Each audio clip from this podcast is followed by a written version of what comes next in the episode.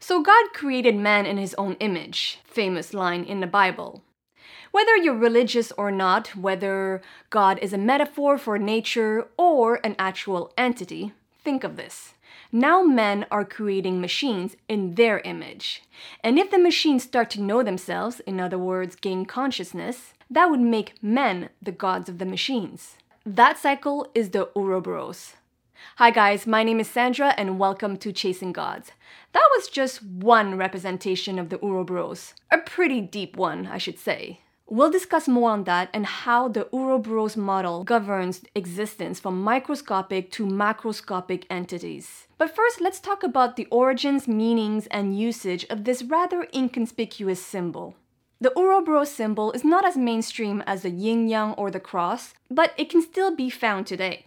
The Ouroboros can vary in style and shape, but generally it's characterized as a serpent or dragon eating its own tail, creating a circular shape.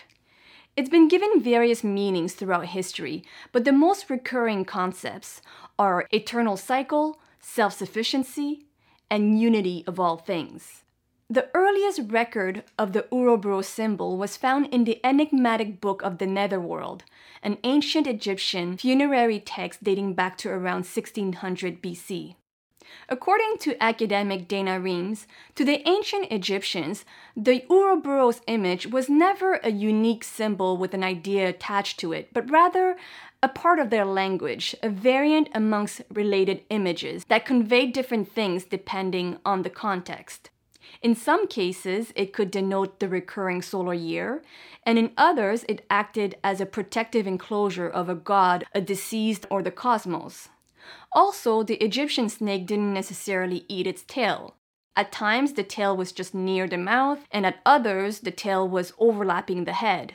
Its shape also varied depending on what it was englobing. One of the Egyptian creation myths tells how the world was conceived from a divine point or an atom, appearing in a formless abyss. Its expansion, characterized by a great burst, would create the cosmos, a progressive differentiation of a divine substance. Very similar to the yin yang creation theory or today's Big Bang theory. The outward expansion from the point was symbolized by a spiraling serpent called Mehen, or the coiled one. The encapsulating snake acts as the membrane of the cosmos, symbolizing the furthest limit of an ordered world within the vast abyss of formlessness. A Norse mythology also used the snake to convey an ordered world. This monstrous snake encircled the entire globe with its tail in its mouth. And it was said that once he lets go, the world would collapse and everything would be wiped out, to renew once again by the repopulation from a couple of survivors. Kind of like the Ark of Noah. The Norse called the snake Jormungandr. The ancient Egyptians called theirs Sedme. Yeah, tough to pronounce. The name Ouroboros was given by the Greeks and roughly means tail devouring. When the Greeks discovered the Egyptian tail eating snake iconography, they incorporated it in their magical and alchemical texts, and its meaning would slightly diverge. In the Chrysopoeia alchemical text, the Ouroboros symbol was used to depict the interconnectedness of the cosmos, with a scripture in it saying, All is one. And since it was used in all sorts of magical texts and black magic up until the 1800s, nowadays the Ouroboros is mainly adopted by esoteric and occult groups to mean various related ideas. Nevertheless, academics in biology, psychology, and philosophy did analyze the symbol and its concepts. For example, the highly praised philosopher Nietzsche writes on the eternal return, which speaks about the universe and all of its events constantly recurring for eternity. And we're just part of it. And to make amends to this horrifying reality, one needs to have amor fati, the love of fate. Carl Jung, the famous psychiatrist, considers the Ouroboros, which can also be expressed as two dragons or two animals, to be one of many archetypal images residing in our collective unconscious. In the Jungian psychoanalytic view, humanity from its conception shares a collective soul that contains recurring themes, which are represented consciously as universal symbols. This can be done through dreams, if you remember them. For example, the molecular structure of benzene was inspirationally revealed to August Kekule when he dreamt of an Ouroboros. Jung's contribution to the knowledge of the Ouroboros has helped to solidify it as a discrete symbol. Now, academic journals of various fields use the term Ouroboros to explain its theories of self sufficiency and ongoing cycle. With a theme as profound as the Ouroboros, it's only natural that it permeates popular culture. An underrated book series entitled The Worm Ouroboros was essentially the precursor of The Lord of the Rings, and as you would expect, pervades the idea of repetitive cycles. Okay, so we spoke enough about the history. Now let's get to the juicy stuff. Let's dissect the Ouroboros symbol and see how our world is governed by its principles. The Ouroboros is self sufficient and eternally cyclical. Not only does the snake represent renewal because of its frequent skin shedding, but the closed loop also indicates an ongoing cycle with no beginning and no ending. And the snake eating its own tail shows that its waste provides its food. It doesn't require any outside force to keep going. We clearly see this in all living things, from plants to human beings, the reproductive system is an ongoing loop. Reproduction is one form of cycle. There are various types, which we'll soon see. All is one. Like in the yin yang philosophy, the circle symbolizes a unit, a whole, or the heavens. The snake eating its tail also suggests the act of englobing. One entity contains another and is contained by another. For example, the atoms combine to form molecules, which come together to form cells. They in turn form tissues, and tissues form organs, which in turn form human beings who come together to form civilizations, and so on and so forth. This other form of cycle could be compared to the emergence phenomena. Emergence is the arising of novel and coherent structures, patterns, and properties during the process of self organization in complex systems. The whole has properties that its parts do not have on their own. Emergence occurs practically everywhere in the sciences, humanities, philosophy. In this form of Ouroboros, an entity combines with others to form a new entity, and this new entity will do the same thing, and the cycle continues. Say we could scale back to view all that there is. Everything that exists would also be a unit, a unit in which virtually everything from physical to abstract share the same repetitive pattern of birth and death, for instance.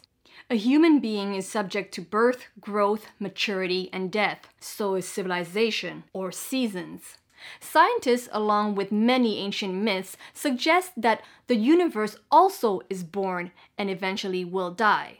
Who knows, by then a new form of reality or existence would have been created. This would be analogous to humans passing on their genes before they die. Virtually everything that exists is created, subject to death, and creates. Creation creates creation, and this means any type of creation we will build machines that are smarter than we are. And once we have machines that are smarter than we are, they will begin to improve themselves. So much more competent than we are that the slightest divergence between their goals and our own could destroy us. Perhaps it is that fear that made God forbid Adam and Eve from eating from the tree of knowledge. See, according to the Abrahamic creation myth, Adam and Eve were the first people on earth, created by God in his image. But they were innocent and unashamed of their nakedness, and spent their eternal days in the Garden of Eden, allowed to eat anything they wanted except from the tree of knowledge of good and evil. But one day a snake appeared and convinced them to eat the apple from that forbidden tree. When God found out, he banished them from the garden and condemned them to suffering and mortality and he said, The man has now become like one of us, knowing good and evil. It's highly disputed what knowledge of good and evil entails, but many scholars would agree that it's the overall awareness of the self, knowledge, and the yearning of knowledge. something that differentiates humans from everything else. Many believe that the snake is a symbol of evil, but here's where I offer another interpretation. Perhaps the encouragement of the snake is the force of the Ouroboros, which symbolizes nature's inevitable renewal. Adam and Eve were fated to eat from the tree of knowledge, to gain knowledge and evolve to such an extent that they, in turn, would create anew. They were also fated to become mortal, because for renewal to exist, there needs to be death.